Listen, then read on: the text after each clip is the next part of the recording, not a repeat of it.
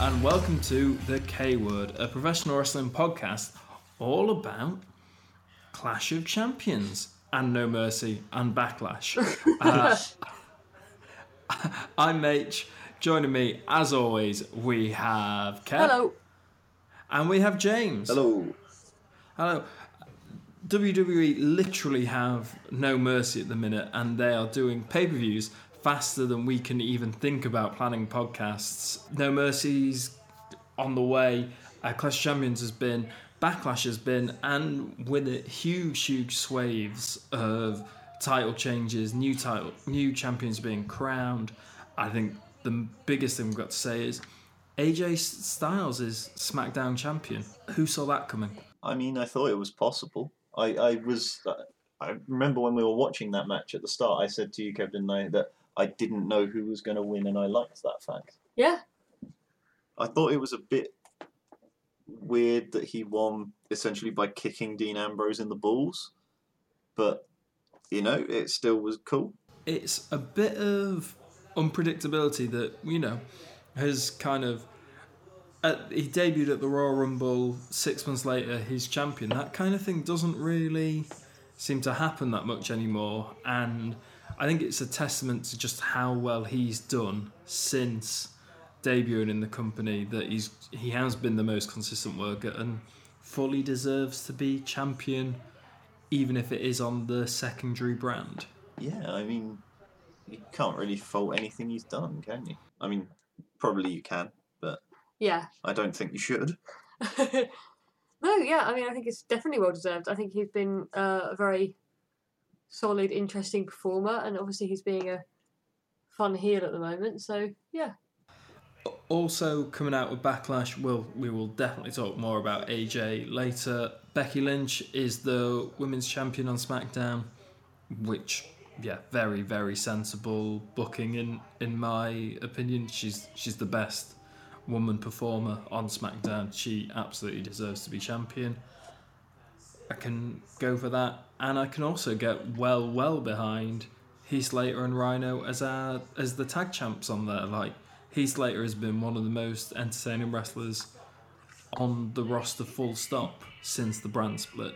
Definitely, yeah. He's, uh, yeah, sort of managed to sort of organically uh, gather up some fans with his whole uh, kids section. It's kind of amazing Yeah. that this came about from them not bothering to draft him. Like, I think at the time I was kind of like, oh, that's so stupid. But it's worked out really, really well. So kudos. Yeah, top top work. It's hard to say where the credit lies. Is it with Heath for taking a great idea and running with it like literally as far as he can, or is it a really stroke of genius from WWE Creative that we probably rarely give credit to, but maybe they've turned like a one-off joke into something genuinely interesting this time, and we should be giving them thumbs up. The thing with SmackDown is every single time you look at their, you know, their roster and the matches on on the shows and so on, you think that's really lame, but they're just doing a great job with what they've got. Like it's it's not like it's the most entertaining TV show on, you know, even their own network or anything, but it's you know it's just good. It's very good. The other big news that we would will got to cover is the you know the the quiet rumblings of Lesnar Goldberg for Survivor Series. People were very grumpy about that at the last time that match happened because of you know both parties leaving before it like the day after. Are we excited for Lesnar Goldberg? Or are we worried that Goldberg is gonna get his head cut open? Oh, what, God. what are we think? What are we thinking about this Survivor Series match? The potential match. I don't know. Like, it's it seems weird to me that they bring Goldberg in with no like build other than he's in our video game and put him straight in the Lesnar match. It seems like you want him to sort of chomp through a few people to, you know, remind the newer fans who he is. Yeah. It's it's very like oh like oh yeah this is an old school guy. He's obviously better than all the new people, and can face Lesnar who you know, we last saw literally kill a Man on. Yeah. It, it's very weird. I like the thought of young fans seeing Goldberg think, wow, Ryback's come back. Looks a bit different. yeah. Yeah, Ry- Ryback's got a, a goatee now. That's cool. Can we can we when um, Goldberg if he does come back, uh, can we try and encourage the world to chant Ryback? I, I'm sure we can. Uh, we will we'll use our vast swathes of uh, podcasting influence to get people chanting Ryback for Goldberg. Yeah. It's yeah, it's it's a weird thing, but it's it's a big marquee uh, match that I kind of feel really complements the brand split. The brand splits let the kind of regular guys get on pay per views, and then we have these big kind of tentpole matches at the at the classic everyone involved pay per views. I think that's a a nice idea if it's not been executed in the best possible way. I, if anything, actually, I feel like I prefer it the other way around. Like, just because having um, Lesnar and Goldberg take up spots on the Survivor Series card limits the amount that we can see the people who are around all the time, and it also means that we're stuck with these people who we're saying aren't good enough for Survivor Series to try and help beef up the smaller cards. And I mean, if you know, if No Mercy had Lesnar versus Goldberg on it, I'd probably give more of a crap about it than I do. So I, I can see it both ways. Like, I think there are pros to putting it on Survivor Series, and there are negatives. So I'm just going to hedge my uh, bets and not give a firm opinion. I can see that. And then I think the final bit of just, you know, big wrestling news is whatever is happening with TNA. As far as I'm concerned, TNA have been doing the best like wrestling they've done, especially with the broken Matt Hardy business, for it for years in the past six months, but they're in a lot of trouble. And it seems like this is this is my understanding of it that WWE has bought TNA's back catalogue, but Billy Corgan still owns TNA and owns what TNA puts out going forward, which is a strange situation because we could be starting to see TNA pay per views and shows coming onto the network. Yeah, I just hope that it means that you know, uh, like a year or two back, TNA did their own like ECW revival thing, but they didn't own the rights to say ECW, so they ended up calling the ECW old timers group EV 2.0 because it sounded vaguely similar. I hope they're stuck having to do that with their own brand. Oh no. Two and A. it's very interesting. It brings up things like will AJ Styles be able to use his TNA entrance music, which by all accounts is a lot better than his current entrance I know I heard a lot of people love that the, his WWE one. I, I mean, I'm not a fan myself, but it's it's. I, I guess you know it's music, isn't it? Everyone has their own opinion. It's yeah, it's uh, it's a very interesting proposition about what's going to happen, and I, I'm glad I'm glad in a way that TNA is staying in some way independent because there's there's a lot of talent on that roster that you know has recently left WWE and doesn't want to be back there. I'd feel bad for you know Sandow, Cody Rhodes, Mm. like they, they've jumped ship and then it's like we we own this ship now as well. Yeah, See you lads. it does seem like it's kind of like a best of both worlds. In the WWE get to buy the bit that they actually want. They don't have to buy the part of the company that has all the debt. Um, TNA gets some money to help stay solvent for another few months. Um, and they lose their back catalogue, but it's worth a lot more to WWE than it is to TNA anyway.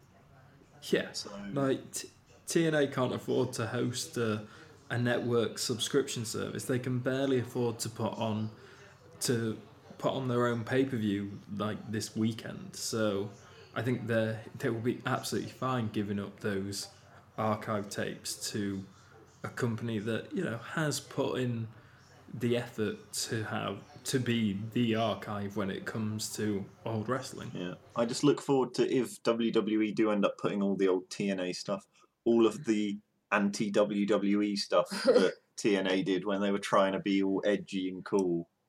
Like, Yeah, like what? Russo as an on-screen character just so that they could print T-shirts that said "fuck Vince." what yeah, what do they do about the New Age Outlaws as the Voodoo Kin Get Mafia? it? Because it's Uh, It's the same initials as Vincent Kennedy McMahon. Oh. It's like They were literally satire. so so edgy you would cut yourself Yeah. if you you even looked at them in the wrong direction. I mean, it doesn't get much more edgy than a pair of tag wrestlers from many years after they were relevant in a bigger company talking, like, doing a poor imitation of what they did in the bigger company. Like, you just know there were, like, meetings in WWE. Okay, okay we can't ignore the elephant in the room any longer. What are we going to do about the Voodoo Kin Mafia?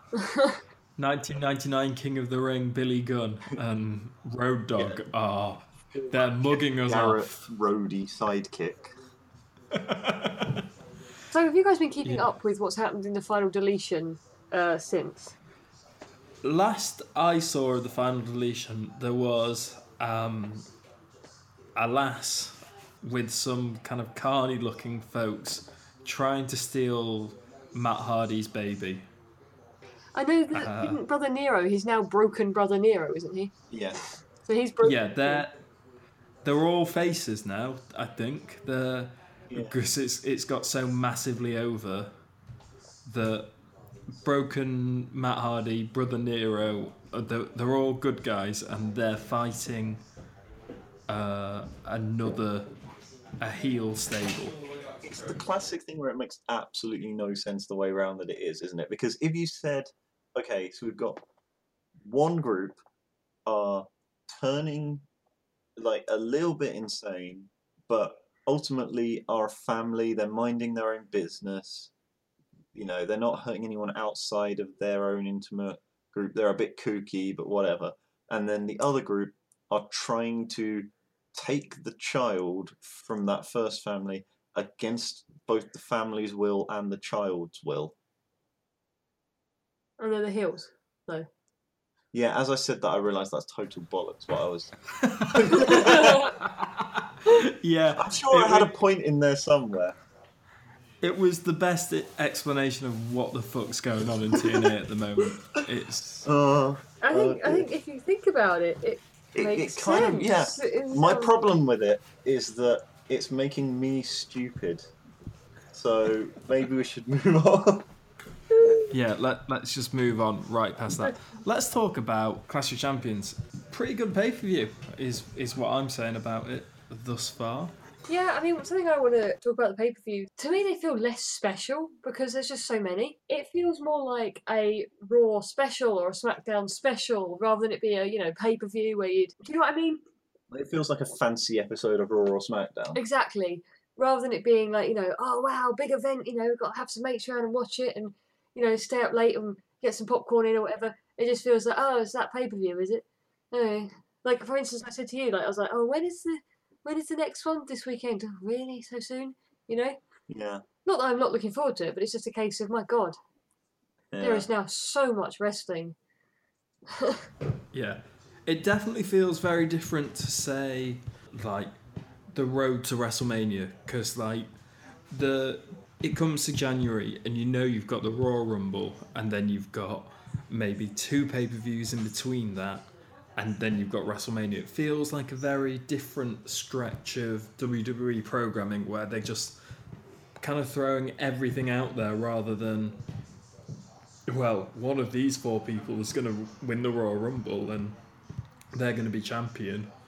It's there's there's a kind of expectation of a slower pace around that time of year, whereas now we seem to be kind of the furthest we can possibly be from that, Mhm. where you know titles are going all over the place, uh, people are winning titles on on the shows, and yeah, like you said, Kev, there are these these shows feel more like monthly bi-monthly specials than a proper. This is a huge deal pay-per-view where history will be made. Yeah, I think Clash of Champions actually shows that very well in that every single match did as much as possible to just sort of preserve the status quo, with the exception of the US title match. And that match basically was just held over from SummerSlam anyway. It's like New Day defeat uh, the club in short order, the same as they did on Raw. Yeah, also, I want to make the point that it doesn't help that almost all of these matches were either redone on Raw like the week or two after Clash of Champions or had appeared on Raw in the weeks leading up to Clash of Champions. Like the only sort of fresh match on the card, I think, was Owens versus Rollins. I can't say that for definite, but I'm looking at it and going, yeah, I think that's pretty much. The the other matches either I know I've seen them all before, or I don't know but I feel like I have, which kind of whether it's true or not actually has the same effect. That said, the most of the matches I actually really enjoyed watching, even though you know uh, we we've complained at length before about uh, Cesaro and Sheamus doing a best of seven, and it's utterly stupid that after a best of seven they ended in a no contest and drew. yeah. It was a phenomenal match, but It, yeah, doesn't It was- excuse how stupid the finish was. It w- and it was an incredibly stupid finish, but I did. I really loved the match, and at the end of it, I was like, "All right, yeah, you you clearly don't want to deliver on either of these two getting a title shot, Yeah. so you booked your way out of it. Fair play, lads. What what Fair annoys play. me is that Shame, uh, sorry, not Sheamus, Cesaro had the really nasty fall to the outside. Oh, that was crazy, wasn't it? Yeah. Where he did Yeah. Big E's sort of Yeah, he sort of suicide dive out from the ropes, right? Yeah, and that looked properly nasty.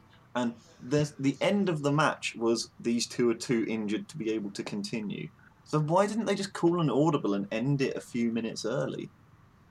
And wh- why finish the match with Cesaro stood up in the ring saying, "I can keep going," and Sheamus being accompanied out by the medical team? Yeah, against his will as well. And they did a, a really good job of kind of putting over that these two are very, very physical fighters doing everything they can, which, yeah, you got that impression. I really liked a lot of the selling in that match as well, uh, especially on Cesaro's part, only doing three swings on the first Cesaro swing that he tried to do Yeah. uh, and then having to hold his back, and then going straight into the sharpshooter, and again holding his back. It was, I thought it was a, a very strong, uh, psychologically worked match, which you don't, you, you don't really see a lot of room for that. No, I agree. I found it very entertaining. Uh, yeah, it just. I mean, this this is one thing I think as well that lends it to. Sorry, that, that sort of added to the pay per view not really feeling that special. You know, that could have been something that really, you know, oh, it's wrapping up this, you know, best of seven. That's actually going to be really exciting. And as it was, it wasn't really anything to talk about afterwards. It's just, oh, yeah, you know.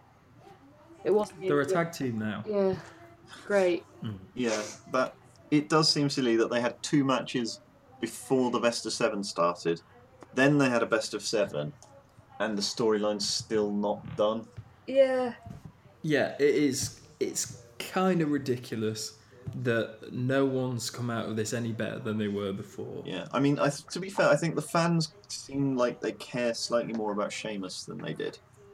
Like, I like Sheamus Yeah. already, as we've discussed multiple Yeah. times on this cast before.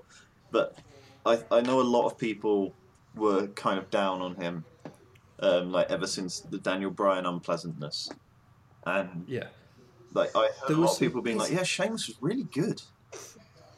Yeah. Solid. There's some genuine heat on him as well. Look, Like genuine heat on the end of that match of people being annoyed at the end of it, which I think is the best they could have hoped for. Yeah, you don't want them to go, "Oh, well, that's a thing that's happened." You want them to be, "Oh, oh man, I want to see the end of that match," because now it means that even though they've faced each other nine more times, people might actually care when they have another blow-off match later.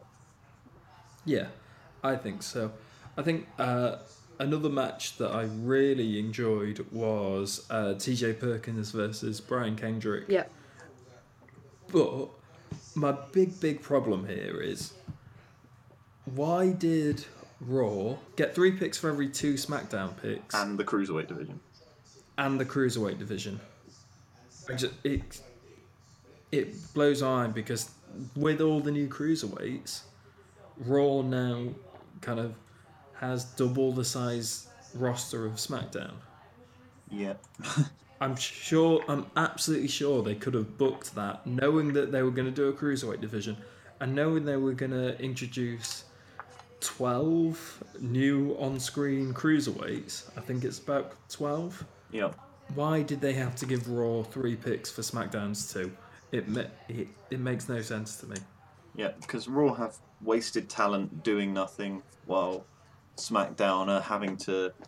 Like, I mean, they've made it work really well with Heath Slater and Rhino, but the fact they're having to use Heath Slater and Rhino at all, and that they're bringing back um, Curt Hawkins and things like that, it's Yeah, it, it's it's crazy. Like Yeah. we, we've said before, Raw is the Triple H kind of show, and you can see that with the cruiserweights coming through, uh, the NXT guys being at the top of the roster, but they didn't need three picks, and I think that's going to be one of the the big failures is that Raw's going to have a blo- the same bloated roster it's always had, and SmackDown's going to feel underfilled.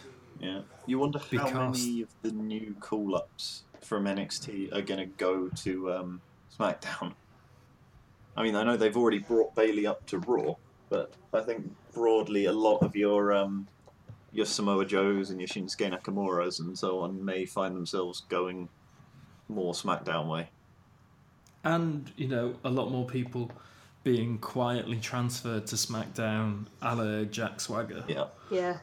But Brian Kendrick and TJ Perkins, they're, they're, they're two guys who are ready to go, just regardless. Uh, a really great match. I, I I don't know if I said before, but I really love Brian Kendrick. He's he, I mean, we never really Just- spoke properly about the Cruiserweight Classic because we were partway through watching it still last time round. yeah. It's The and Kendrick, Yeah, the Cruiserweight Classic was is, is the best wrestling, the best wrestling WWE's put out this year, bar none. The the matches on there, if you're looking at from a a technical storytelling whatever standpoint, like maybe nine, eight or nine of the top ten matches of the year from that from just a how good is wrestling view have come from the Cruiserweight Classic. It's not come from the WrestleMania main event. It's not come from who did well in the Royal Rumble. It's all from the CWC. and they even managed to sneak in a tag match for me on the final. So I have a, I have a sad personal story about this. Oh. I was supposed Oh. to go to a wrestling match. Um, a friend of mine was supposed to get some tickets for it, but unfortunately it didn't work out, and I couldn't. Well, uh, he couldn't get the tickets, so we couldn't go. And uh, on Monday night, out at London Cocktail Week, I saw somebody wearing a Progress Wrestling uh, hoodie. And so I went, "Oh, you were the guys who were doing the event on the twenty fifth in Brixton, weren't you?" He goes, "Yeah, yeah, I was there. I was in the front row. Look, I'll show you." And uh, that guy, he's going to be on Raw next week. This was his last match with Progress, and it was Jack Gallagher. Jack Gallagher's my my favourite from the Cruiserweight Mine Classic as too, well. right? He was Yeah. so. I can't wait for him on Raw. It, it was yeah. What a It- character. it's it's again um, the Wade Barrett bias. Uh, oh, a wrestler from the northwest. Yes, I think I quite like him. to be fair, Wade Uh, Barrett never literally tied opponents in a knot and then kicked them in the bum. He uh, no, Jack Gallagher was so entertaining, and I'm so happy that he's uh, you know he's gonna be on the big big stage very soon. Yeah. And I'd had absolutely no idea he was going to be there. So, seeing him on that guy's phone, I was like, I am so cross. I nearly cried. Well, speaking about you know going to watch wrestling, it seems like a, as good a time as any as we're having a kind of free form discussion this weekend. By the time this podcast is out, I will have watched uh, Cody Rhodes versus Kurt Angle at WCPW True Legacy in Manchester. Well, you're actually going to the, the show. Yeah, I'm going to the show. Uh, Alberto El Patron, uh, otherwise known as Del Rio, is going to be there. Wow. Yeah, apparently Bret Hart is going to be at the fan convention, and I can't imagine Bret Hart's just coming to the show to do a fan convention. So Bret Hart might even be involved in the show in some way. Wow. Oh, that's going to be amazing. Yeah. Uh, so if if the if this podcast doesn't make it out before Saturday night, that's why. Uh, Wow. I mean, to see Kurt Angle is must be a real privilege. Like he's just the just you know all time top ten, top five wrestlers. Kurt Angle is just so good. Um, I'm really excited to see him wrestle and Absolutely. chant you chant you suck at him. Uh, well, we've talked about Cesaro, we've talked about uh, TJ Perkins and Kendrick. Let's talk about the New Day versus Gallows and Anderson. The shortest match on the card, warm, kind of a warm up act, but pretty decent. It was fine, but I don't know why. Like they've they've relegated Gallows and Anderson from special to not special to jobbers. Yeah. I mean, when they first started, they were all scary, you know, and it was all like, oh my god, what are these guys going to do? And now it's like, lol. Like, yeah. Yeah, it's well, they're going to lose the New Day. Over It- and yeah, it- Yeah, I, I really enjoyed the match, but I think in my notes I was like bullshit finish. Yeah. Yeah, that that bugged me that the faces cheated to win. Like it's not like they were countering anything that the heels were doing. The heels were fighting fairly, and the faces cheated to win. Yeah, and like the New Day have always been a little bit leaning to, you know, they were at their best when they were proper heels, but they were fighting out and out heels here, and I, yeah, I, I genuinely feel like this was the one that Gallows and Anderson kind of needed to win. Yeah, I, I'm worried that they decided that they want the New Day to break the tag title record, and so they're just they're not gonna have them lose, regardless of whether it makes sense or not, for the next like three months. it's just it's a ri- a, ma- a huge waste of talent. You look at that kind of the raid of talent from uh, New Japan Pro Wrestling back in January, and you you look at AJ Styles as the champion on SmackDown. Look at Shinsuke Nakamura as the champion on NXT, and Gallows and Anderson have just been kind of completely wasted, and it it really makes me sad I mean, to be fair, that if two of them were gonna be wasted out of those four, you're glad that it's not AJ and Nakamura. oh yeah But absolutely At the same time, I don't want to sell Gallows and especially Anderson short. They deserve better than what they're getting. I hope, hopefully, Yeah. it's just a teething period, and they'll try and recapture some of that cool vibe that they had. especially when I think it was you said to me James that uh, Gallows at one point was gonna be the third brother of destruction Well, he was gonna be the next Kane yeah when and when uh, they did the whole May nineteenth thing. Kane was gonna be potentially retiring. Um, but I know is laughable now, like ten years later. But at the time, he was genuinely considering retiring. But they didn't want to give up the Kane character, so they were going to reboot it with Gallows. You know, fake Diesel style, I guess. Oh god. And when you look at Gallows wrestle, you can you can see the same style that Undertaker and, and Kane have used. That there's a there's a way that Gallows moves that's very similar to the two of them, and you think, why haven't you seen this WWE? Why haven't you capitalized on this guy yet? Mm. And it it I was as I as I was watching the match earlier. That's all I could think was, you're you're really wasting uh, a killer killer opportunity with this guy, and What do they do? Have him sort of like, if if you were booking him, and you wanted to somehow link him to Kane and the Undertaker, well, how would you do it? I I wouldn't at, at this point. I think we're well, well beyond Actually, that. I just sailed slightly. I know, but I'm talking about when he comes into the company. when, when he comes like a in, sort of cousin of destruction, or you, you, Uncle ju- of you use. Paul Paul Bearer to bring him in, and you know Paul Bearer when he's still alive, obviously. Hmm. yeah, I think that ship has seriously sailed. There is no. Yeah, yeah. They Uh, used Paul Bearer in storylines after he died. Yeah, they certainly did. Didn't his ashes get poured on? Uh... Yeah. Thanks, Punk. Uh, no, I, I, I think they could eat. There was room in the mid noughties to have a third Brother of Destruction, and possibly even put him over in such a big way that you know maybe he was the one who broke the streak or something. Just they they had that potential there, and they wasted it with doing ridiculous Festus stuff, and then he went away and was a badass, and then he came back and he was a joke character again. Uh, the the sad story of Luke Gallows getting paid millions of pounds is ridiculous. Festus was the stupid hillbilly, wasn't he? Yeah, he was like basically functionally retarded, and then when the ring bell sounded, he would suddenly become a monster, and then when the ring bell sounded again, he would go back into being functionally retarded.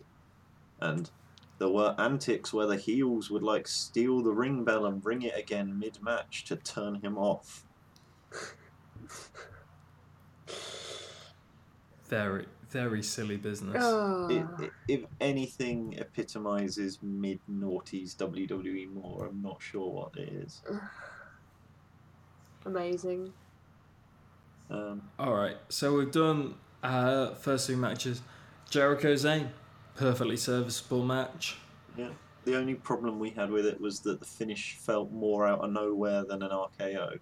like they just were having a good match, and then suddenly Jericho hit the code breaker, and it was the end. Yeah. Which bothered us slightly, but other than that, really good.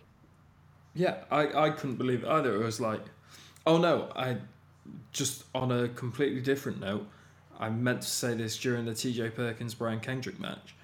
There was one of the worst commentary calls I've ever, ever heard in the TJ Perkins Kendrick match. Oh. Uh, according to Michael Cole, at one point, TJ Perkins was homeless while trying to become a sports entertainer. he was what? Sorry, can you repeat that? TJ Perkins was once went homeless while trying to become a sports entertainer. like, I understand it, but at the same time, I completely hate it. You can understand it, but you do not accept it. yeah, it's it's not wrestling; it's sports entertainment. But the entire point of the Cruiserweight Classic was that it is wrestling. These are wrestlers who are they're not sports entertainers. They're small guys who are really good at what they do. Being sports TJ Perkins. TJ Perkins never wanted to be a sports entertainer. He he's a wrestler. So is Brian Kendrick, and it it almost threw the entire match off for me. And I just as soon as I heard that line, and it couldn't. No one else would have said it, but Michael Cole said it. I wanted to talk actually about um, commentary briefly. I think it's Michael Cole who said this twice. Um, once was in the uh, triple women's match. When was it? What pay per view was that, James? I need your help. That one. Oh, it was Charlotte um, with Dana Brooke uh, defeating Bayley and Sash Banks. I guess we'll come on to talking about that. But I'll just say this now. Michael Cole has twice, um, in the past few pay per views, said that's an audible. Oh, it's Saxton. Oh, Saxton, Byron Yeah. Saxton, sorry. That's okay. I'm slandering Michael Cole. Byron Saxton has said uh, they called an audible, and he's used the word audible. Yeah. Uh, the, the second time he did it, we properly had a Princess Bride moment, didn't we? We were like, he keeps using that word. I don't think it means what he thinks it means. Yeah. Like the first time it was like, okay, you know, maybe, maybe he's just, you know, accidentally said that. You know, it just came out, and I remember you bringing it up on the SummerSlam episode how Yeah. it was a you know a fuck up, but then he did it again. yeah, this has happened again. And I just think, how did he not get raked over the coals for saying it last time? Because it was stupid, and you know, not in keeping with how wrestling is performed. Yeah. Very carefully Yeah. phrased. He's he's basically like doing botchamania chants for himself. Like there was, uh, I think there was another call. Uh, no, a couple of times. Uh, it might have been Corey Graves actually calling the matches, saying, "I don't think he meant to land like that, but it was effective." Yeah. Uh, it's a very similar like he fucked that up and i'm telling you that he fucked it up but kind of covering for him at the same time. It's it's it's really weird like i think corey graves is by far the best thing about raw and the raw brand in terms of commentary. Like saxton is awful cole is awful you know. Who I'm still annoyed about Sports Entertainer, but calling calling an audible is one of the few barriers left for the K word.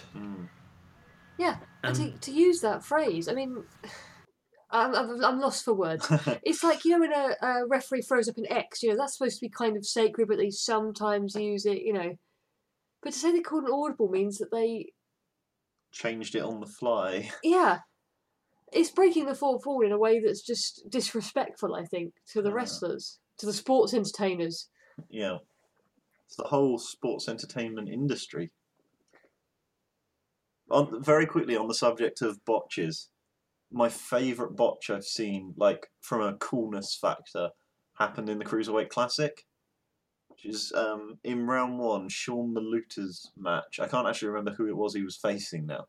But he went to do a tope con hilo, which is the uh, the forward flip over the top rope, and he kind of over rotated and ended up kind of doing a, like a completely unintentional over the top rope 450 splash. Oh no, sorry, not even a 450. It was a um. I'm gonna have to add numbers here. A, This is a maths graduate. Yeah. Maths, a maths graduate. 630 degree splash. Like he did a forward. He did a, a forward flip as if to do the tope con hilo, and then just kept going like another full 360 degrees afterwards. Wow. And if it had been intentional, it would have been one of the coolest things I'd ever seen. But it, as it was, it was quite apparent from the way he did it that it was a botch. but it was still cool. Right, let's get back on track. Uh, have we got any more to say about Jericho Zayn other than the fact it was a great match? Poor finish. I think that kind of covers it. It was kind of a nothing match. Like it was just they both need something to do. I'm glad that Yeah. they gave Zayn a relatively high-profile match. Um, Yeah. not really anything else to say. Yeah, I mean, I've heard a sad rumour that Chris Jericho might be leaving the company fairly soon. Uh, I hope it's not more than just a baseless rumour, um, because I think that he's incredibly entertaining, and I think I've really enjoyed him being with WWE at the moment. Yeah, I will say I just on the subject of Jericho and Jericho specifically, I did like the segment on the latest Raw where um, Jericho asked Owens if they could go after the tag titles, and then Owens was like, "Hell no, I'm the champ. I don't need to go after the tag titles." And Jericho s- s- sort of went, "Oh come on, you know, I'm only saying let's go after the tag titles. It's not like I'm asking for another." title shot and then eyes up the belt and Owens immediately is like okay uh, yeah we can go after the tag titles yeah that'll be good Yeah, no, I think it's that's really developing very Yeah, nicely. I love the Uh, dynamic they've got at the moment it's it's both interesting and funny Yeah, I think Jericho has done more than perhaps anyone else to put over Kevin Owens as champion. Maybe Seth Rollins has done his fair share in that as well.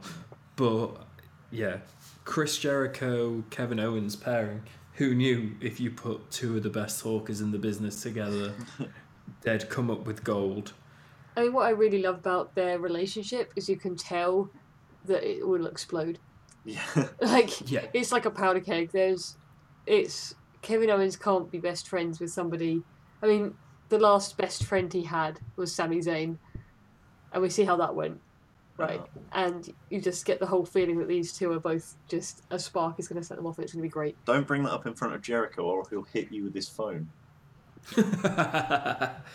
yeah, absolutely.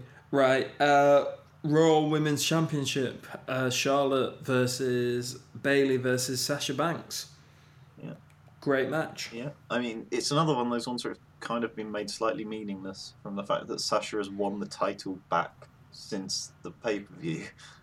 On Yeah. like, I know they built it up and made it the main event and so on, but essentially a random episode of Raw, and it seems weird now that they've had Sasha win it on an episode of Raw twice. Yeah, Um, it's almost like they are more interested in preserving Charlotte's undefeated streak in pay per view title matches than they are in telling the story.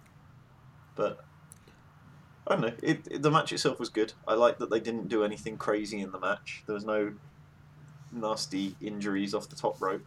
I've heard rumblings that we might see our first ever uh, woman on woman Hell in a Cell at the next pay per view. I mean, the next Raw pay per view is Hell in a Cell, and they have very few feuds that would justify a Hell in a Cell match. I would like that. That'd be really cool. It, it's never stopped them before using Hell in a Cell for like you know bollocks purposes. Remember, like I think last last year there was Wyatt Reigns that didn't really justify it. So I think Charlotte Sasha genuinely justifies it, and it'll be really cool to see uh, an all female Hell in a Cell match. Yeah. Let's let's go for that. Shame Bayley gets relegated, but She, she's got time. They yeah, I think feature at the top all the time. no. I think you know we, there's mileage in Bayley versus Nia Jax again. Yeah, Not the the Raw audience isn't necessarily the same NXT audience that watched that last well earlier this year, last year. So I think Nia Jax as well. That when it comes to Hell in a Cell, there's a kind of brutal element to it, and I think Nia Jax has that kind of frightening. Like with a Hell in a Cell, you want to be thinking, I do not want to be locked in there with that person, right? No. And not that you know I'd like to be locked in with Charlotte or anything, but w- with Nia Jax, you think, yeah, I would probably, she'd probably rip me limb from limb before I could escape. You know, I think she's one of one peop one person that really has that kind of energy to make it scary. Yeah, absolutely. Uh, yeah, a, a great match. I I hope to see this triple threat in various singles matches and possibly a triple threat again for the rest of the year and going forward. Yep. It's it was great, uh, but I, I think one thing we've got to talk about is uh, I think it was in Raw Charlotte's moonsault flip Corkscrew. incredibleness. That that was just possibly the most athletic and best wrestling thing I've seen for a long, long time. Charlotte's good. I just um, wanted to share a bit of trivia about Charlotte's family. Um, I only found out uh, a couple of weeks ago that Ric Flair was actually sold on the baby black market when he was very, very small. And uh, yeah, adopted illegally, basically. And so that makes me fi- find it quite interesting when Charlotte sort of talks about being genetically superior, because possibly Ric might have had a complicated relationship with genetics, being. Hmm. Yeah, I just find that quite interesting. He calls himself the nature boy because he had to live in nature until he was 12. No, no, he, he had a loving family. He just had no sort of legal. Uh, Right to be with them. yeah, I mean, I don't really understand the whole sort of um, implications of it. But yeah, he didn't know his uh, biological family, and I think he's since traced his birth certificate and found out he would have been called. I think it's. I can't remember what his name is. I think. Rick McMahon. Rick, oh strong my hair god! Can you imagine game. that twist? What was your joke, Quan Jack? Oh, it's just strong hair game because Ric Flair's hair is like you look at eighties Ric Flair and you go, cocaine's very a very good thing, and what hair what? Hair? What's he think that when he was born, his parents actually wrote on his birth certificate, "What hair? Strong hair." game." Yeah, just like strong. Uh, oh, what should we call him? I think we should call him Strong Hair Game. you know, let's use let's use the parlance of the times in fifty years from now, because Ric will probably still have Strong Hair Game then. and they weren't wrong. I like to, I'd like to imagine that Ric Flair came out with a perfect. Yeah, Yeah, Ric Flair was born with strong hair. Few few men are born into strong hair. Uh, some uh, grow into it. Others, oh, I've lost the Shakespeare reference because I got distracted by Seth Rollins' chest. It happens to the all best of us. Happen, yeah, it happens to the best of us. Right, before we go on to Rollins, let's talk about uh, Rusev versus Reigns. Rusev's uh, US title run cruelly ended by uh, the face that runs nowhere, Roman Reigns. I think I think you wanted to talk about who we're supposed to root for here, didn't you? I think I did it in the last episode because It's they've not really changed it. But yeah, how is Roman the face here?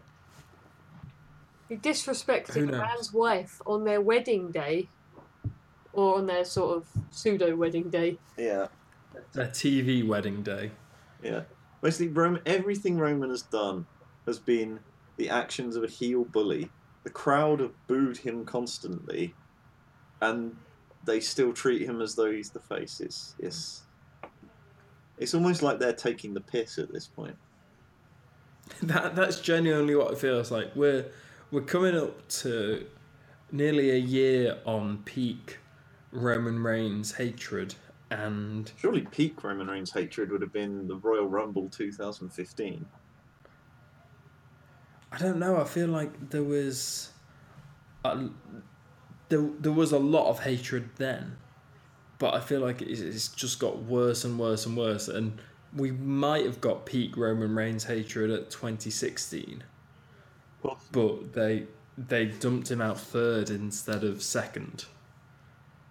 It's it's what I just oh Roman Reigns like they've dropped him down and they've said look he's he's failed that drug test whatever he's not in main title contention anymore but you know just as a punishment we've given him the US title Yeah,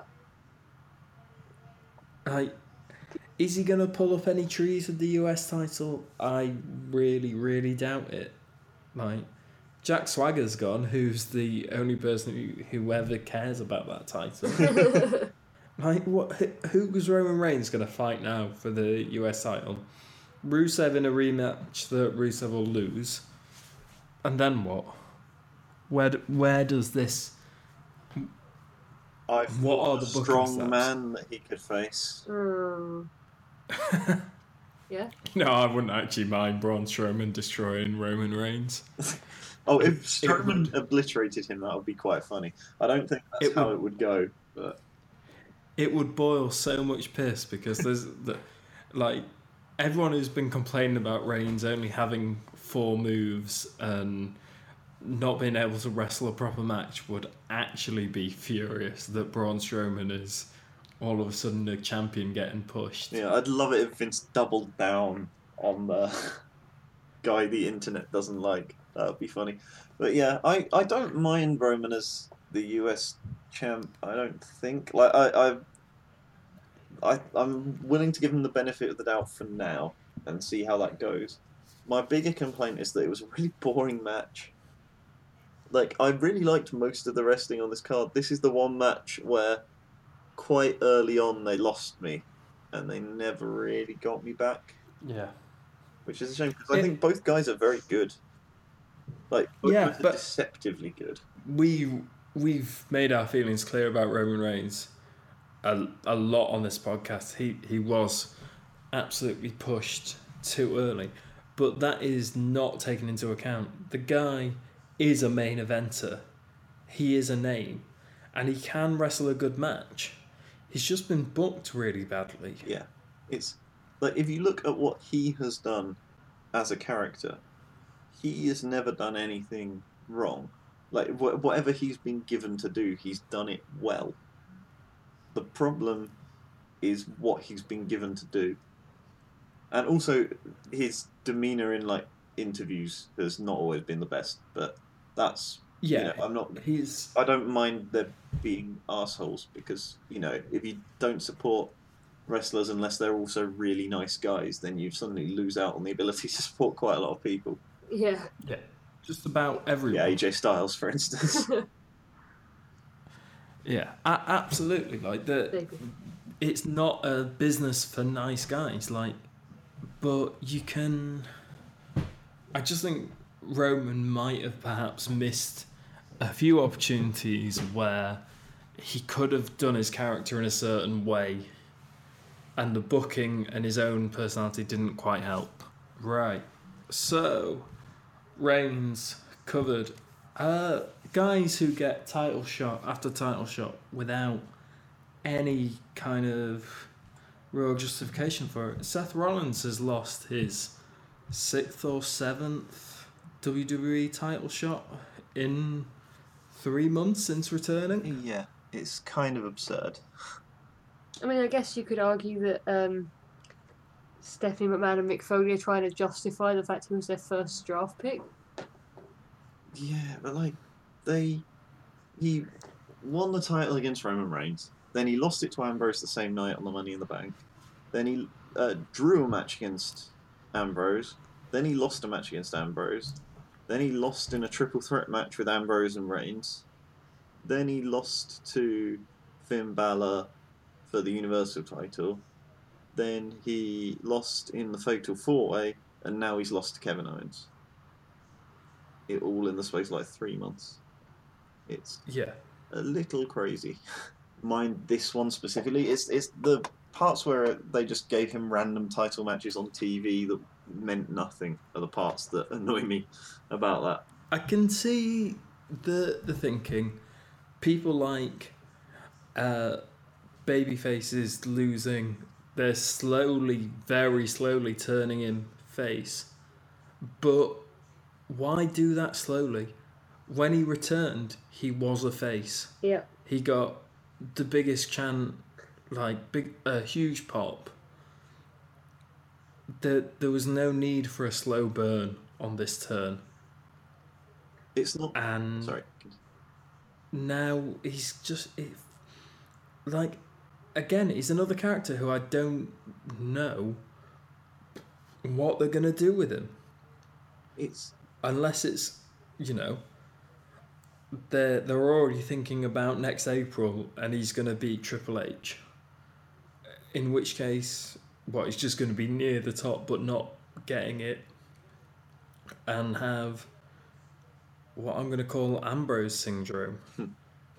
Everyone wants to see him win. He never wins, and when he starts winning, everyone hates him again, and says it's boring. Is is that what we're going to do with Rollins, and thus all three members of the Shield are going to be a failed project? I very sincerely hope not. But it's not the first time. Like the problem is WWE are just terrible with faces generally. I mean, if you look down this entire card, even the only really good faces are the ones that got popular in NXT. So you're talking about Sami Zayn. Sami Zayn, like the cruiserweights, Cesaro, um, Bayley, and Sasha Banks. And then you got the New Day, who are more heelish than the heel teams they're facing. You've got Roman Reigns, who we've been over, and you've got Seth Rollins, who is going through the Randy Orton turn that they did last year, where Rollins put Orton on the shelf.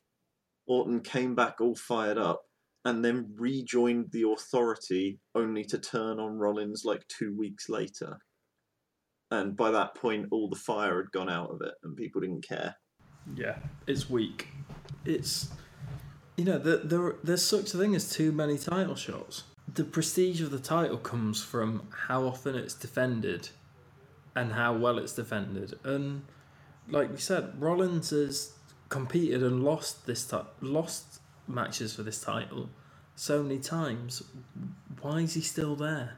Also, I get that Owens is a heel, but given that the title is new, he should not be having to rely on schmoz finishes every single time there's a title match. Because the belt was introduced with a stupid name that the fans shout on, with a stupid design that the fans shout on. They put Finn over really hard to, you know, give it legitimacy, but then he got injured and it undid that good work that they did. And now, since then, Owens won it through a schmoz and successfully retained it through a schmoz. And it makes the title look like a joke. And they're they're two of my, my favourites in the company, Oh, uh, Owens and Rollins, and they put on a damn damn entertaining match, but it's just there's just something missing from it. It's the exact like this match to me summarized more than all the other matches the problem with how regularly they're doing the pay per views. Because in an ideal world, they could have had, you know, the Fatal Four Way, Triple H screws over Rollins, yada yada yada. And then this match should have been the Survivor Series main event. And instead, we've had it here, Clash of Champions. We're presumably going to have it again at Hell in a Cell.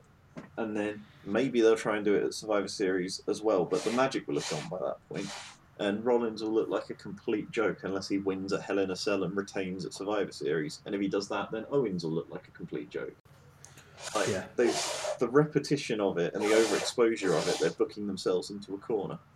Absolutely. And do you think that there's depth in the roster? You know, maybe anyone, maybe guys who have just competed in the best of seven series for a number one contender slot to fill one of those gaps. or maybe even like a Cell. I know it's a Cell, and therefore they have to have a a Cell, which is stupid in its own way. But I won't get into that now.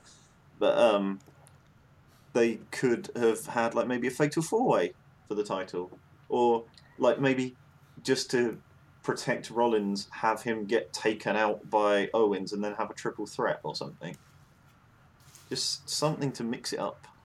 What what I'd do with Rollins right now is I would lean right into Bret Hart conspiracy theory, and I would have him injuring guys left, right, and center. If a guy turns up, if a guy suddenly is injured, uh, he has to work a match with Rollins, and then after the match, they announce that he's injured. that would be my, like, You just want to make it meta. yeah, uh, that that would be my kind of. He he would no longer be the architect. He would be the the the injurer, the career destroyer, a ender. demolition expert. You Yeah. want to change him from Ganesh to Shiva. yeah, because that's like everyone knows that you know if if anything happens, if if a tree falls in the woods and Bret Hart's there to hear it, it's it's Seth Rollins' fault. I, I would lean right into that with Rollins now. I get we okay, we I think we've done enough about Clash of Champions. Let's move on. This Sunday, it's No Mercy. Yeah. First thought on No Mercy. I like that they're having Maryse advertise it by going No Mercy as if it's like some fancy perfume, when it just makes it sound like she's saying no thanks. I like how many gimmick-free singles matches there are. Yeah. It feels old school. Um, let's talk about the pointless ones first. Curt Hawkins versus TBD. Don't care. To, to be fair, TBD has been doing a lot of good work recently. All right. Uh, other Jack Swagger versus Baron Corbin. Oh, I was going to ask with Curt Hawkins, what do, who do we think it is going to be? Because as far as I can tell, the only people that aren't involved with a match already are local enhancement talent and Yep. Kane. Ah. Well, Yeah. Kane's not gonna. It's not gonna be Kane because Kane won't want to lose, will he? Presumably, I assume that they spent all this time building up Curt Hawkins so that he could lose to Kane. Who like? I don't want to out myself, Oh. but who the fuck is Curt Hawkins? Okay, history Like- lesson time. Have I have I had a stroke and missed Curt Hawkins? So there were once upon a time in the WWE version of ECW, there were a tag team that debuted called the Major Brothers. Yeah. Um, and they were just, you know, standard tag team. they eventually moved to SmackDown and they were doing their standard tag team, you know, nothing special whatsoever, just, you know, vaguely exciting tag teamy stuff, you know, sort of bland faces. And then randomly, in one of the main events, they appeared and interfered to help heel Edge retain the title. And Right. it was meant to be really shocking and stuff. And then it transpired that these two guys, um, who claimed to be, like I can't remember their names, both surname Major, um, that weren't their those weren't their real names, and they were guys that Edge had hired to sort of get on the roster to help him out. And those two guys were Curt Hawkins and Zack Ryder. Ah. All right. Uh, so They were for a while they were called the Edgeheads, and then they were just Hawkins and Ryder, and then um, yeah, uh, Ryder, um, like Hawkins got injured. Ryder, while Hawkins was injured, developed the Long Island Ice Z gimmick and became popular in his own right. And then Hawkins' injury was sort of severe enough, and he considered himself low enough and you know insignificant enough on the card that he sort of just said, "Yeah, I'm just going to quit and take a few years out, rehab my injury, rediscover my love for wrestling, and then maybe come back later." And now he's going to come back as a comedy jobber. It looks like. thank you for the history lesson because. You're very welcome. That was fascinating. uh, I really hope that's. It's right. Apollo That's Crews, isn't memory, it? And it's quite an unmemorable thing. So odds are I probably got at least one detail of that really badly wrong. it, it's got to be Apollo Crews then. Oh yeah, he's not on there. Apollo Crews needs a win. Yeah. It may as well be against the guy who sounds like he plays uh, bass in the Dave Matthews Band. I want to say about the um, Dolph Ziggler The Miz match. yeah. Um, we've seen this match at every pay per view recently, haven't we? Yeah, but in the other ones, Dolph Ziggler hadn't put his career on the line. But And we've seen them dressed up. Oh. Yeah, that is Oh. how Ziggler should win the match. He should just encourage The Miz to turn up in the chicken outfit. I mean, that has been some very weird advertising, hasn't it? Yeah. I don't really understand why, but I guess it's got us talking about it on the podcast, so that's advertising for KFC. that's exactly what they want. And you know, uh, I really do enjoy the uh, the the KFC money that comes in from the podcast. Yeah. All that Yeah. that cash we get That- for the podcast. I really enjoyed the Spirit Squad showing up again on SmackDown for Miz versus Ziggles Volume One Million. It is interesting that the direction they seem to have taken Dolph Ziggler recently is by highlighting what a dweeb he has constantly been. Like they brought up that he was in the Spirit Squad. I think in the Ambrose feud they brought up that he was very briefly Chavo Guerrero's caddy. I think he was Chavo Guerrero's caddy in the Miz's video package. Oh yeah, of course he was. Yeah, it's like Yeah. how like there's you don't see them doing that with Luke Gallows, No. showing a video package in which he is Kane, and then Festus. They they even brought back Kenny Dykstra, didn't they? Like Kenny was the, one of the Spirit Squad lads, and uh, again in the parlance of our times, uh, the uh, cook to John Cena and Mickie James. like, I, I I'm impressed they got Kenny back. He must be on hard times. yeah quite desperate for money. Maybe he's seen that they've brought back like Jinder Mahal and Curt Hawkins, and he thinks that he could get another gig. Yeah, it's like, oh, mid noughties jobbers are back in, in vogue. Here I am. What, what do we think of this match? Like, is Ziggler going to lose? Do we want Ziggler to lose? Is it going to be a weird, like, Foley retirement where he comes back in a bit, having thrown off some injuries, Dolph Ziggler doesn't seem like that kind of guy who's who needs some time off to recover. He's a strong worker who's going to do good matches regardless and not hurt himself that much. I think as a guy, he doesn't need time off. As a character, he might. But what I could see them doing is maybe they've decided that the Dolph Ziggler character is kind of becoming damaged goods. Absolutely. And maybe they just want to sort of like not repackage him as like the caddy again or whatever, but you know, maybe Come back to something more serious, you mean? Yeah, like maybe. I mean, I don't know. I, I, it's. we I think we're sort of spitballing because I think it's sort of like maybe seventy-five percent chance that he just beats the Miz and is now the Intercontinental Champion, which I think would be a shame because I think Miz uses the belt better than Dolph would. But Yeah, I think Miz has done more for the IC belt than any of the past six or seven champions have done with the IC belt. Ambrose didn't need it. I liked Owens Owen- with it. Owens was good with it, but again, Owens is good with any belt. Yeah. Yeah. It wasn't necessarily the IC belt that made it good. Zack Ryder, it was a good pop, but not great. Uh, His job ended up being to be a transitional champion for the Miz, yeah, which at the time I Uh, wasn't a fan of, but again, I was wrong, Amazing. and it's been Yeah. good. I love the Miz. who? Cena? No, Cena got the US. Daniel Bryan got it at WrestleMania. Yeah, had to vacate due to injury. Ryback, I think, won it after that. And then lost it to Kevin Owens. Yeah, I think the Miz has done far better work with that belt than anyone since WrestleMania two years ago. Yeah. Don't think it's the right time for him to lose it to Ziggles. No, What happened at WrestleMania two years ago? Daniel Bryan won it.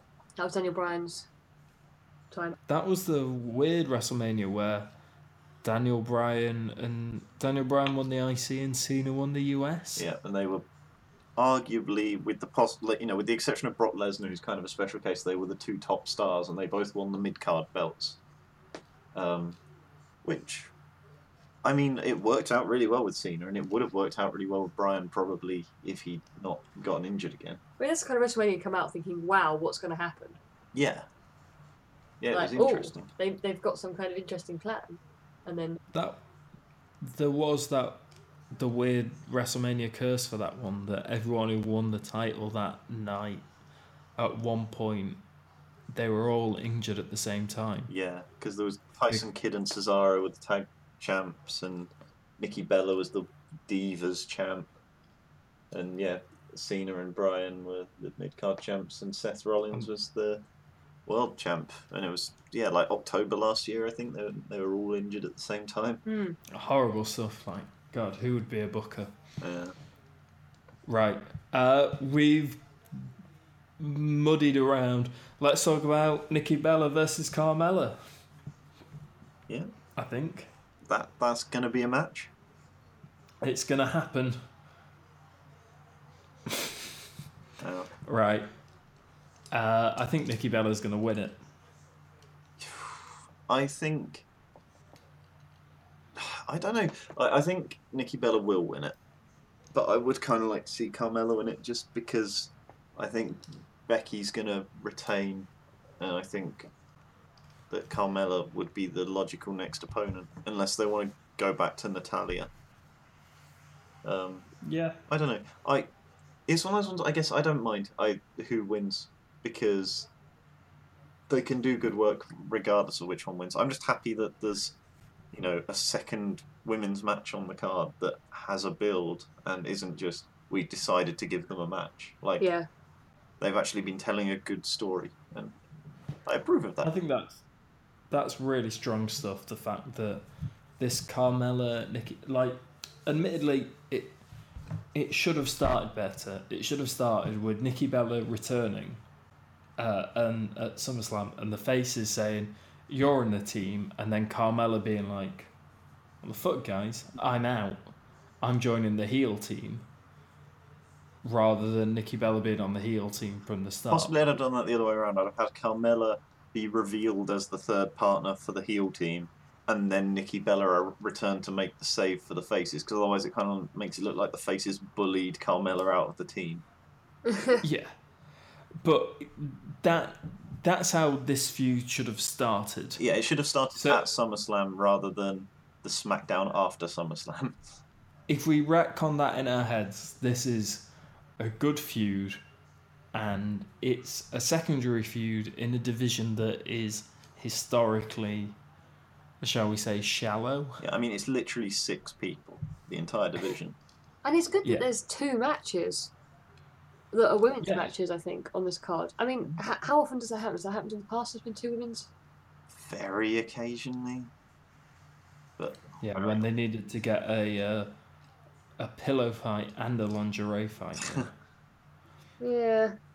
No, I, I'm I'm very happy that there's going to be two, uh, two hopefully decent matches. That I, I let's be honest, I think Nikki Bella Carmella is going to go under ten minutes, and Becky Lynch Alexa Bliss, which you might as well talk about now, is probably going to go 12, 13 minutes.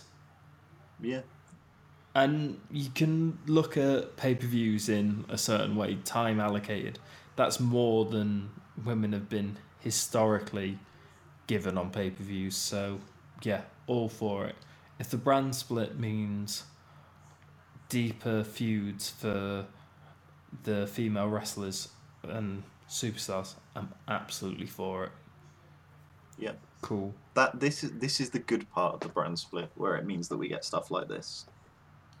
Yeah, because Alexa Bliss and Carmella would have been fighting in a 12 woman tag match in most other pay per views before pre brand pre brand split. Yeah. Well, I mean, at Yeah, the- SummerSlam they were in a six-person tag match, weren't they? Yeah. They're, and now they're all going to get time to be in front of that bigger audience that with you know the the area to work in to really become the best at what they do. I don't I genuinely don't think you you're not born an incre- you're not born a, a, a main eventer. Unless you're like Kurt Angle. Yeah, unless you you are supernaturally talented. But Kurt Angle was really good, and but Kurt Angle's first twelve months in WWE, he celebrated beating people like Gangrel and Al Snow, like he just won the Olympic gold medals again I know. He was- he had an incredible sense of character and some incredibly brave booking. Like, why would anyone book a recently? I, I just want to talk about Kurt Angle for a bit now because Go I love for it. him. Oh, Why would anyone book an Olympic hero, a genuine Olympic hero, two years after the Olympics as a heel? That is insane booking. But perfect, as it turned out. Yeah. Absolute genius. Ah. absolutely perfect. Kurt Angle went from no one beating like, like a Gangrel Al Snow and crying when he did it Yeah. to going better and better, beating better and better people. I think the first person who ever beat Kurt Angle was a debuting Taz from ECW. I think you'll find that it was an illegal chokehold, so it didn't count. Oh, That's that's what Angle claimed afterwards. He claimed the Tazmission was an illegal chokehold, even though everyone else disagreed with him. And Kurt Angle went from, and even though he was playing the dweebiest of dweeb characters, you could see that Angle had this constantly underpinning the like, this guy is a dweeb who's kind of cheating to win and kind of really lame and only beating jobbers, has this wrestling machine underneath him. And you see that develop with the uh, ankle lock, and he broke Bob Holly's ankle at one point. He point. broke Bob, Bob Holly's arm, I think. Yeah. Bob Holly did And- not have a good. he was that powerful. Yeah, Holly had a bad record with facing guys in their debut year who had an amateur wrestling background. Yeah, but Bob Holly also had a huge reputation for hazing new guys. like Bob Holly, Down for any of that. Bob Holly does not pull punches. Yeah, Kurt, Kurt Angle was just the the perfect wrestler at the perfect time. He got he got over on a on an Attitude Era roster that had Stone Cold out of action, admittedly, but Triple H, Chris Jericho, The Undertaker as the American Badass, Kane, and The Rock, and Kurt Angle found, and Chris Benoit, you know, ooh, ooh, he found his space on the card and just cemented it. Love Kurt Angle. Yeah. We should do an entire episode on Angle sometime. Well, it starts with a K. He does start with a K. Yeah, let, let's chat about Kurt Angle next week. Right, let's let's bring let's bring it right right back. Randy Orton, Bray Wyatt. What on earth is this feud? Ah, It's mad. Why is why is Randy Orton doing riddles? It's it's been the most bizarre. Like I came into this wanting to complain about the reason why they didn't have the match last time, and go into all that stuff, and ha- Bray having to lose to Kane instead. But it's just been the weirdest crap. Yeah. One Bray sh- should have just beat beaten Kane. That's number one. yeah. Bray just should have beaten Kane. And two, the fuck is this? it's just bad. It doesn't do Randy any favors. It doesn't do Bray any favors. yeah, what is it? I don't really understand what the purpose of this is. Gotta love. No, don't don't you really want to see them fight now that Randy has like locked Bray Wyatt in a shipping container, and then Bray Wyatt has mysteriously escaped without any indication of how? Doesn't that make you want to see them, you know, hit like a suplex on each other? No. No, I mean this is a problem. Like Bray Wyatt's character, is it not the idea that he's sort of like a cult leader, right? Yeah, he's, he's, he's Charles Manson if Charles Manson wrestled. So when you're That's- afraid of a cult, you're not scared of the supernatural power. You're scared of their sort of social engineering abilities, right? Yeah. And so having murdering him mysteriously poof out of a container isn't exactly like. They've been very inconsistent with it constantly. I mean, with the cult, Yeah. you're supposed to have the sort of the supernatural side of it bubbling away under the surface, right? Mm. It's not. Bray's Bray's powers. I think this is the problem. Bray's powers were never established to start off with. If they'd have said, and I'm going to tie this into another popular program, Stranger Things. If they'd have said at the start, this is what Bray can do, and this is what Bray can't do, that'd have been fine. But what actually happens is, Bray has superpowers when it suits the story, and he can't do he can't do the same things when it doesn't suit the storyline. It's bollocks. It's like the old thing that I always used to hear with Undertaker and Kane, which like with Kane say, if he can summon fire whenever he wants, which he's shown the ability to do several times, why doesn't he just set his opponent on fire and then win? Like the Undertaker can shoot lightning, why doesn't he make lightning strike his opponent and then win? Maybe they would. Yeah. That would count as a disqualification. They'd have to set what if it was rule like a no. DQ match? Or a no holds barred match. Exactly. Yeah, there's. Well, like last man standing. There's so many match stipulations where you can't be disqualified. There was literally a no holds barred match between Kane and Bray Wyatt at the last pay per view. Kane has the power of fire. He did not use it. Even though we all know fire isn't super effective against, I don't know, hillbillies. Uh, Well, you seem to be against grass types. I'm I on- mean, what that I'm- a hillbilly is. maybe he's grass and poison. Um, It doesn't matter because Bray lost anyway. It was stupid. yeah, and it also he fought Kane instead of Randy Orton, because Randy Orton was unfit to compete because he was still recovering from the uh, injuries he suffered at the hands of Brock Lesnar at SummerSlam. Further underpinning why that was an incredibly stupid decision that I don't understand. Yeah, for, like I don't want to watch Brock Lesnar wrestle anymore. I don't. He he is a like I was saying earlier. He is a marquee name that everyone knows, but as far as I'm concerned, he's now an unsafe worker. Like took the piss a bit earlier with Bret Hart blaming every single injury that's ever happened in the WWE on Rollins, but why would Brock Lesnar's now not interesting to me? Yeah. He's he's a spent force. He's a he's a spent force in terms of UFC because he failed the performance drugs test. Yeah. And he's a so he's a spent force as a real fighter, and now he's not interesting as a fake fighter either. I agree with that, with the uh, proviso that I'm allowed to reverse my position the next time Paul Heyman cuts a promo. Heyman, and I'm not going to undersell Heyman here. Heyman can probably make all the inconsistencies work with whatever Brock's doing. And I think he probably can do it because he's a hell of a talker. But I'd say the next time Heyman talks is probably going to be one of the hardest talks he's ever had to do.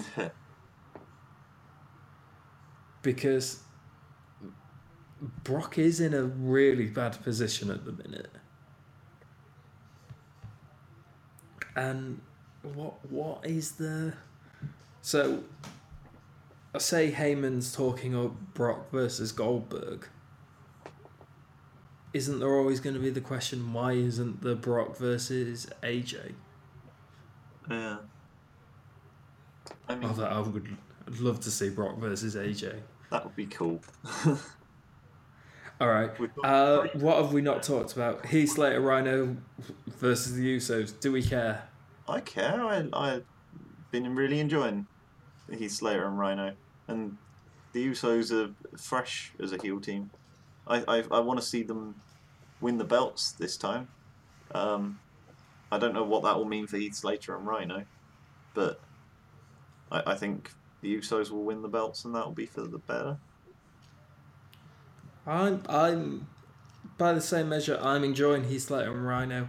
I hope they keep the belts because I I'm I don't care about the Usos at all. But I like the heel turn. I like how that in in becoming more heels, they're acting like Roman Reigns. It almost feels uh, like a meta commentary from SmackDown, from the SmackDown writers on how the Raw booking, because they always have an extra night to like see what Roman's done and be like, all right, Usos, copy your cousin. My problem Exact- with Heath and Rhino winning though is I need there to be a heel team as champions so that American Alpha can win the belts. Uh, yeah, but American Alpha are better at chasing the belts than they are at having the belts. No, they're awesome at everything. Shut up. No, American Alpha were amazing when they won the belts, but they were next level good when Dash and Dawson got it back off them. This is what I'm saying. No, that my highlight from them as a as characters was breaking down in tears when they won. Yeah, that was beautiful. Yeah, they're, they're better at winning the belts than they are at defending them. So we should save their win for a bigger event. Well, yeah, but they're not winning it at this one, are they? The Usos are winning it at this one. So American Alpha can win it in the main event of Survivor Series. WrestleMania. Ooh. It's a long wait. That's yeah. I'm an impatient millennial. you want instant gratification. I do. No, let's So the belts change every week. let's let's favour the strong builds and let's say that this is what I'm going for. American Alpha. They they are the best tag team on SmackDown, but they will only get better the more they're denied that belt. Okay, how about this? The Usos win at No Mercy. American Okay. Alpha win it at Survivor Series, and then on SmackDown they're having a celebration in the ring, and the Revival debut, and attack them from behind, and then cheat to win the belts at the next SmackDown pay per view, and then you do the chase of American Alpha against the Revival. okay, I'm I'm all for that. I'm just going to fantasy book it so that I get to see all my awesome tag matches that I want to see. But I don't think it's gonna happen. I Don't do this to me, Jack. I what I would absolutely love and the piss that it would boil is uh, American Alpha chase the tag belts from now through to April. They win the tag belts at WrestleMania. The revival debut SmackDown after WrestleMania and win the belts off them. And then what? American Alpha win them back again at the next WrestleMania. if that, maybe two years, and then maybe make uh, maybe make Chad Gable uh, retire after he after he wins the belt. Like, just go full full troll, lean into it. How after they win them for, uh, at that WrestleMania in 2019, you then have the following night. Chad Gable turns on Jason Jordan. Yeah. Uh, should we um, should we move So- on and talk about Swagger and Corbin then? No. Let's move on. and Talk about Styles, Ambrose, and Cena. Well, saving the pre-show till last. No, the pre show is pointless. Who cares? Yeah, who cares? Right. It makes no difference who wins that match. One of them's going to fight face Curt Hawkins next. The other one's going to fight Apollo Crews next. Like, Jobbers all round. yeah. They could have a fatal four-way, You go. or they could be on. They could all be on Team SmackDown at Survivor Series. Nice. Uh, but Styles, Ambrose, and Cena, the SmackDown, like when the draft first happened, we were very, very negative and said the SmackDown main event slot is kind of shallow. But I really feel like they're doing the most they can with three guys. I mean, yeah, that's the thing is there's these three and there's Randy Orton, and they're using up all the combinations. Yeah, we're we're it's. I feel like we're in a uh, whatever field of maths you can uh, correct me on this, uh, James, if I'm wrong. The field of maths that is we're using the permutations.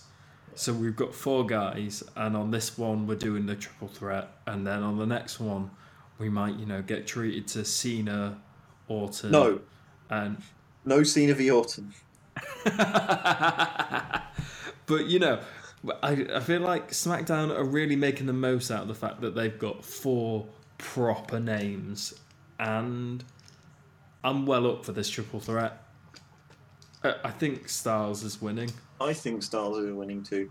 I actually now want, and I I know that I'm flushing my, you know, any cred that I have down the toilet when I say this. I want Cena to win. Cena to win would be hilarious. Like, f obviously AJ should win because he's only held the title for like a month and he deserves a properly good reign with it because he's awesome. He's the best thing about SmackDown. Like that's not going to change. It's the best thing about. WWE. Well, given Well- SmackDown's better than Raw, that kind of goes without saying. Yeah, it's the best thing about main roster WWE. Yeah. like, AJ is awesome. He should obviously win and hold the belt. But I really want Cena to get another reign in the not too distant future. Like, we spoke last time about the awesome job The Miz did on Talking Smack. Have Yeah. you seen Cena's promo on Talking Smack? I haven't. No. It's so good. It's so good. He, it's like maybe close to ten minutes long. It was the one like as of the time we're recording this. It wasn't the most recent Talking Smack. It was the one before that. Um, he just absolutely destroys Dean Ambrose, and I mean destroys. Wow. Because the previous week Ambrose had um, gone on Talking Smack, and in the in his diatribe about Cena, he'd called Cena a lazy part timer. And yeah, Cena tears, like verbally tears him limb from limb. Wow. That, that that's. This is again one of my big problems, though. Why are the best promos being saved for talking smack Because that's when they should be on it.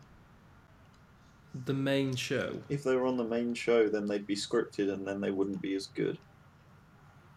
Yeah, it just it seems it seems so mad to me that because I, I'm I'm all up for Dean Ambrose calling John Cena a part time. I'm up for John Cena ripping Ambrose limb from limb, and I'm up for the Miz cutting the best promo he's cut in possibly all time. But why are they going out on the web show? A, a lot like why does Raw get three picks of SmackDown's two? They why constrain the product that more people are watching and then put the best content on the stuff that very few people are watching like I check wrestling news websites every day of the week and I've not seen Cena on Talking Smack. Admittedly, I was out of the country last week, so I probably missed that. But still, like, put it on SmackDown, you idiots. I do agree, but at the same time, I will say, other than NXT, Talking Smack has been my favourite thing about WWE for the past like couple of months. Like it's only like 20 25 minutes long. It's just Daniel Bryan being smarky with Renee Young there to for him to bounce off of, and then they get a wrestler on to do kind of like a sort of a semi-shoot interview, and a lot of the time they're really awesome. And I feel like if you, you know, had JBL commentating over it, it would lose something. Oh yeah, uh, no, I I completely agree. It it shouldn't be moved into part of SmackDown, but I do feel like if guys are talking, wrestlers talking is just a a a promo. Like you could do it. The setup is unimportant. It's what is said that matters, and they could do that without they could do that kind of thing on the TV show that millions of people watch. Admittedly, you know, ever decreasing millions of people.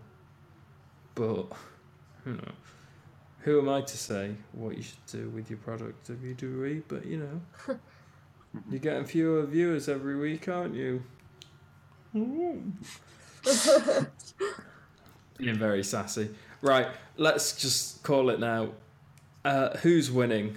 AJ versus Ambrose versus John Cena. AJ. AJ. I think it's AJ as well. We're, we're unanimous. So the tougher question: What do you think will be the SmackDown title match at Survivor Series? Well,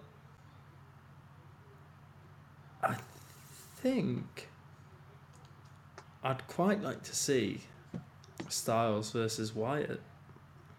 Versus Wyatt. Interesting. I'd like Styles versus Wyatt, or or I think John need, John can drop off, so I'm doing a a four way dance where I'd be happy with any of Styles Wyatt, Ambrose, Orton, or Styles Orton, Ambrose Wyatt. They're they're my boys. Singles matches, no gimmicks. Let's just do it. Fair. What, what's everyone else thinking? What is the World Championship? Does it necessarily need to stay on SmackDown? It's just going to be Yeah, this is the SmackDown title. so the Universal cannot leave Raw, and the World Championship cannot leave SmackDown. Short of future crazy shenanigans. This is what I'm thinking. Mm. Well, that was a delightful sound. Yeah.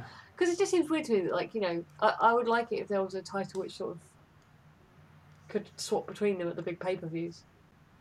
Oh. But there you go. Like an undisputed champion. Yeah. If they do bring back an undisputed championship, I really hope Jericho wins it. Yeah. Me too. The two time undisputed champion. The two-time first ever undisputed champion. Yeah. I hope he wins it and then never defends it. Hmm. What's my belt? what? Two time and all time. Right. Uh, do do we have anything else to say about No Mercy other than the fact that bloody hell, can we just give us a little bit more time between pay per views? Podcasting's difficult. Yeah, like they really, really need to reconsider this. Like, how many pay-per-views is it they're going to be doing in nineteen or something absurd like that? They really need to reconsider it. It's it's already draining, and it's Okay. So No Mercy is this Sunday, right? yep. Hell in a Cell is at the uh, end of October, so we've got three weeks off between that. Yep, having had two weeks between Clash of Champions and No Mercy, and two weeks, or it was one week, I think, wasn't it, between Backlash and Clash of Champions? Yeah, there was there was nothing between Backlash and I mean, this must And then- cheapen Raw and SmackDown, right? yeah. Then Survivor Series comes on November twentieth, so that's three weeks.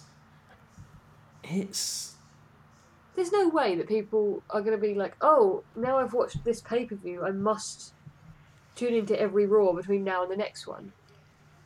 Because no, you know nothing really big is going to happen until the next pay per view, right? Except in the women's division, where Sasha Banks is going to win the belt from Charlotte so she can lose it again at the next pay per view. Yeah, it's it's absolutely crazy. This, it's it's overexposure, and I also feel like there'd be a lot more to gain from just backing your lads. Like, do a monthly pay per view and a half monthly pay per view if you've got to or do a big one every other month and then SmackDown one month, Raw the next month. NXT does fine building feuds on one episode a week and a pay per view every three months. Uh, thank you very much for listening to the K Word. You can find us on Facebook, on Twitter. Please leave us a review on iTunes if you would be so kind. Uh, come back next week where we're going to do a very special episode talking about how much we love Kurt Angle, history of Kurt Angle, Kurt Angle's best matches, just Kurt Angle, Kurt Angle, Kurt Angle. We love him. I'll try and get into some Kurt Angle comedy from the internet as well if you want. Yeah, we're oh yeah, Kurt Angle special of Mad Shite from the internet is exactly what we need How for the Kurt Kurt Angle Angle special. can you find in the next week? I'll take that as a challenge. Yeah, we might even bring in some reactions to uh, No Mercy, but it's mainly going to be Kurt Angle based next week. Uh, yeah, thank you very much for listening to the K Word. That is all from me, and thank you very much, Keb, No problem, thank you. and thank you very much, James. He's just a sexy Kurt. Sexy Kurt. He'll make your ankle hurt. Ankle hurt. Fantastic. We should have saved that for next week. All right. There'll be a billion Kurt Angle things we can do next week.